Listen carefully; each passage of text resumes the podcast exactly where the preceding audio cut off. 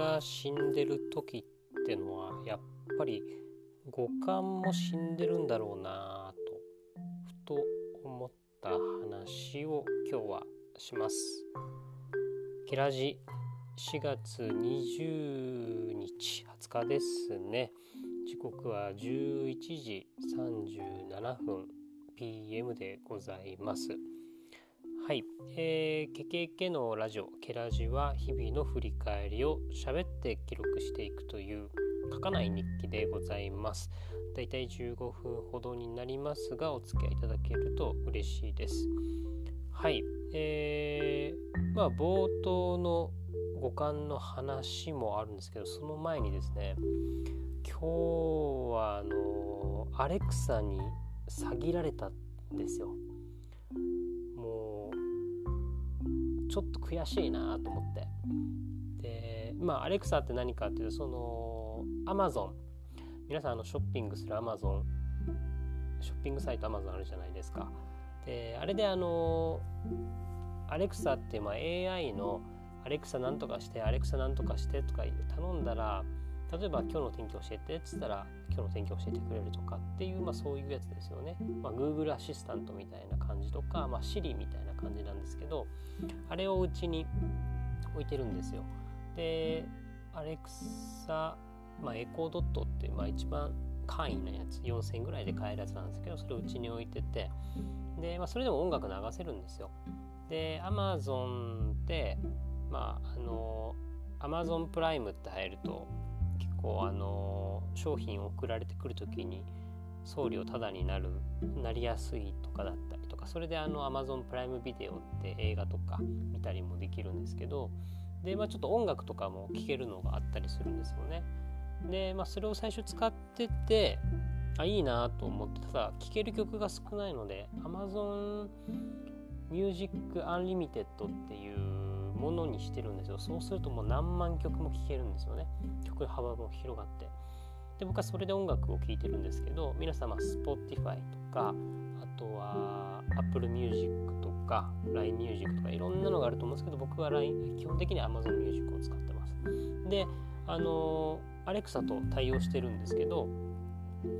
あの Alexa に今日はあのハンバートハンバートの曲を流してってあのちょっと投げかけたんですよ。で投げかけたら「いやちょっと今他のデバイスで流してるので無理です」って言われて「あそうだそうだ」と思ってあのスマートフォンの方でも LINE ミュあの音楽流してたんですよね。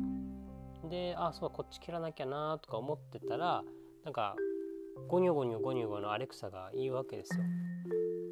でなんかわからないけどとりあえずそれなんとかなんとかでハンバートハンバートを流しますか？って言われたから僕「はい」って言って。でなんかパスワードかなんかを言ってくださいって言われたから4桁のいつも使ってる番号を口頭で喋ったらそしたら急になんかそのファミリープランに入会しました登録しましたって言われてええー、と思って。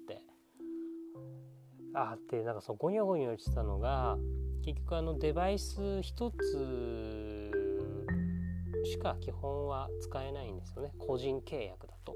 ただそれをファミリープランにすると何台でもいけます何台かいけますよみたいな感じの話をしてそのプランにのっとってハンバートハンバート流しますかっていうので僕入っていっちゃってでそのカードかなんかの番号もいっちゃったからそれでストンと登録されちゃっておいおいおいと思って。でちょうど3日4日前ぐらいに、まあえー、Apple Music あ Amazon Music で780円なんですけど Unlimited の方が。引かれたばっかりなのに急にまた1480円ぐらいかガンと引かれて口座から。うわめっちゃもったいねえなと思って。でも一応もう間違ってやっちゃったのでとりあえずまた来月から変わるように1ヶ月後今日4月20なので5月20からまた変わるように個人変わるようになったんですけどとりあえず1ヶ月間1人身なのにもう誰とも共有できないのにファミリープランをやるというような感じでですね。なんかあのふと大学生の時のこと思い出したんですけどちょくちょくあのカラオケとかたまに1人で行くんですけど1人で行ったのになんか20人ぐらい入る大部屋になんか案内されたっていうなんかそんな気持ちで今月は過ごすんだなというような感じなんですけど、まあ、これがアレクサに下げられたっていう話でなんか AI ってちょっと怖いなって思った話ですね。なんか何でも「はいはい」とか言っちゃいけないなと思って当に答えちゃうとダメっすね。だからちょっとお気をつけくださいという話でございます。はい。あとはですね、まあ、その冒頭の話に戻りますとあのー、まあ、最近 YouTube を始めましたっていう、まあ、映像今喋ってるこのケラジは音声ログ音声日記みたいな感じなんですけど、YouTube は映像日記みたいな形にしようと思い、今、V の方のブログですね、まあ、始めて。なかなかまあいろんなことを多分今始めていくタイミングで、ま、ちょっといろんなことが落ち着いてきたとか、まあ、気持ち的にも余裕ができてきたので、始めようと、まあ、ちょうどそのタイミングでまたコロナって、ね、コロナショックも受けてってのがあるともしかしたらまあいろんなことが相まってるのかもしれないんですけど、まあ、その中でえー、っとなんかいろんちょっとまあやりたかったこといろいろとやろうって思った時に、まあ、映像を撮りたかったなもそうですしあとちょうどあの、まあ、今関わってる事業がですね関わってる事業がなんか作ることをもうちょっと学んだりとか作る場所を提供するとか、えー、それで作る人を増やしてってまたその作ることを覚えた人が新しくまた初心者向けに講座をやるみたいな。なんかまあ作ることの循環を作ってなんかまあ作る作るばっかり言ってるんですけどでどんどん作る人増やしていこうみたいな、まあ、それをまあ作るくる事業っていうあの、まあ、作るがくるくる循環する。仕組みとして作るくる事業みたいなのをやっていくんですけどその中で、まあ、いろんな作るがあるなと思って、まあ、建築系、まあ、リノベーションとかですよね、まあ、大工仕事だったり、まあ、電気つけるだとか、まあ、いろんなこと家を作るとか分かりやすいところだと。なんかそういうことが建築あとまあ手芸工芸器作るだったりとか、まあ、ミシン使って何か布で、ね、T シャツ作るとか、まあ、そういったこともあるしあとは他にで他にで言うと,、えー、とあとクリエイティブ。クリエイティブで言うと、まあ、デザイン、ま、チラシを作りますとかウェブサイトを作りますとか。なんかまあそういうことで朝映像を作りますとか。なんかそういったことのクリエイティブも学べるなと思って。で、まあ、他にその他にもいろいろな作るっていうのがあったりしてそれを想定しながら動いていくのはあるんですけど。でその Adobe のクリエイティブクラウドを入れてるんですよ。年間1年間のお金払って。でそれを無駄に使わないっていうのもありますしそうやってそれでいらいられとかフォトショとかなんかそういったものも使えるので僕自身もちょっと、まあ、デザイン勉強したいな絵をもうちょっと描いてみようとかっていうこともあってなんかとその中でふと思ったのが4コマ漫画描きたいなと思って。なんとなくなんかそういうただ書きたいっていうことが強くてあまり別になんかそれを使ってなんかなんだろうな、まあ、みんなそれを公開したいとか、まあ、ウェブ上にアップしたいとかそういうのじゃなくてとりあえず書いてみたい。ウェブでどんな感じで書けるのかみたいなことを考え始めですね。で Adobe をもう一回ちゃんと勉強しようと思って。でそれが頭に出てくるとちょっとペンタブ買ってみようかなと思って、えー、ペンタブレットですね。えー、ちょっとそれを選んでみたりとかちょっとどなんとなくどれにしようかなみたいな目星も今ついてきたんですけど、まあ、でもそれを買う前にデジタルで書く前に、まあ、手書きでもいいからいっぱい書きゃいいじゃんってことで、あのー、結構前に買った「落書きマスター」という、あのー、本がありまして、まあ、要はより落書きを楽しむためのエッセンスですね、まあ、線の引き方円の描き方。でこういうふうに描くと人間で描けるよねとか木とか描けるよねみたいな。本当にちょっとしたものなんですけど。それがあのコミカルに載ってる「落書きマスター」という本がありまして。ちょっとそれをですねまた引っ張り出し。で紙に今日ひたすら線線を引いたり円を描いてみたりとかいろいろとやったんですけどなんかこの感覚めちゃくちゃ面白いなと思ってで線1本引くだけなんですけど指がめちゃくちゃプルプルするんですよね。綺麗に引くとかなんとなくもちろん文字とかも書いたりするんですけどなんか文字書く時ってもう自分の癖がついちゃってるからあんまり気にならないんですよねうまく書けねえなとか思いながらでもそれをあえて、まあ、線を引く円を引くって時に自分の力加減とか意識したりとかなんか上から線を引く下から引く右から左へみたいな感じのやっぱ線引くこのあのどこに方向がちょっと違うだけでもまた力の使い方が変わってみたいなあと目線が近かったりとか。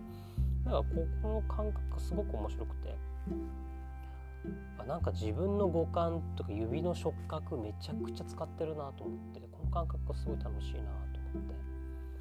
で、まあ、久しくそういうことやってないなって思いましたしあとまあこの感覚似てるなと思ったのはあの、まあ、僕カクテルお酒作ったりするんですけどなんかシェーカーを振るだとかそのステアするとか、まあ、バースプーンを扱うとかねなんかそういうことバーテンダーの仕事って結構五感をフルに使う聴覚触覚あと味覚だったりとかなんかまあ視覚も使うし、まあ、いろんなことを複合的に使ってだからだから結構僕楽しいんだなと思うんですけどなんかそれに近い楽しみみたいなのですね。なんか今趣味的にできているというのがちょっと楽しいなと。なんか本当に何度も言ってます何度もなんか言葉に出ちゃってますけどなんか本当久しぶりに楽しいなと思いながらってますね。まあ、三日坊主にならない程度に緩く続けていきたいとは思ってますけど、まあ、なんかそういう習慣化できたらいいなと思ってますし、まあ、最終的にさっき話にあった、ま、4コマ漫画を描くっていうことですねできたらいいですねなんとなく案がえー、っとこういう4コマ書きたいなみたいな意味イメージがですねちょっと湧いてきたのでそれもやりたいと思っているところでございます。はい。そうそうそう。なんかまあ習慣化っていうことで言うとなんかあんまり僕朝早く起きれないとかあと最近なんかそのやたらデジタルやたらスマホばっか見ちゃうとかっていうなんかちょっと SNS 依存とか、まあ、デジタルデトックスしなきゃいけないなって思ってるのもある中でで友人にここからの友人ちょっとコーチングみたいのをちょっと練習したいからその相手やってくれないって言われてやったんですよ。時間ぐらいですねオンラインで。その友人は台湾にいるのでその友人に、えー、何をどうしたいのみたいな、えー、ことを言って、まあ、さっきのこういうルーティンが作れないからいつもその意気込まないようにしてるんだけどなんかもう絶対に続けられるような習慣とかはま作りたいんだよねみたいな話をした時に、まあ、結構やっぱデジタル依存しちゃってるよねとかなんかゆっくりと五感を使う時間考えながら五感を使ってアウトプットする時間を増やしたい。それができるともう少し自分の生産物が増えるんじゃないかなっていう。増えるしスピードが上がるしってことでなんか話をしていろいろ話をして、ま、話をしたの基本僕なんですよ。向こうは質問を投げかけたりこれってこうじゃないですかみたいな整理をしてくれるだけで向こうはアドバイスは一つもなくて。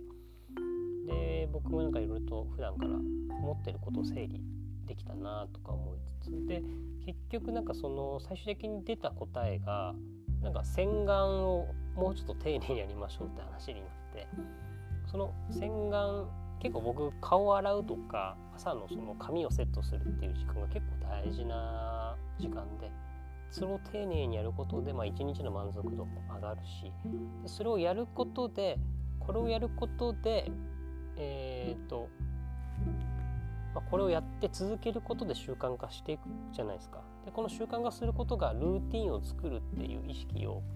より毎日感じさせてくれる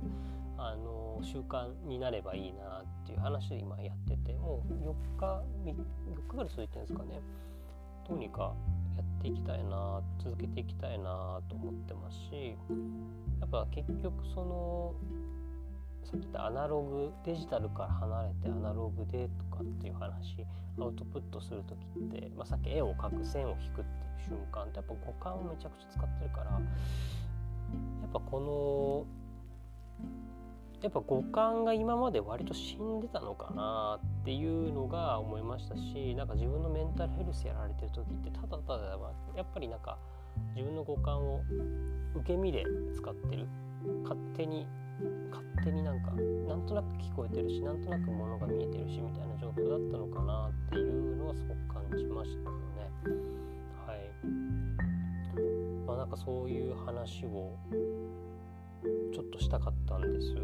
はい、もう15分過ぎちゃったんですけど、まあ、本当はね今日何見たっていう、まあ、今日何見たとか最近何見たって話で、えーと、人面っていう、えー、小学館の方から出てるサンデーウェブリーの方かな？で出ている漫画がめちゃくちゃ面白かったんでこの話しようと思ったんですけどまた別日でしたいと思っております。はいということで今日のケラジはここまででございます。また喋ります。ではでは。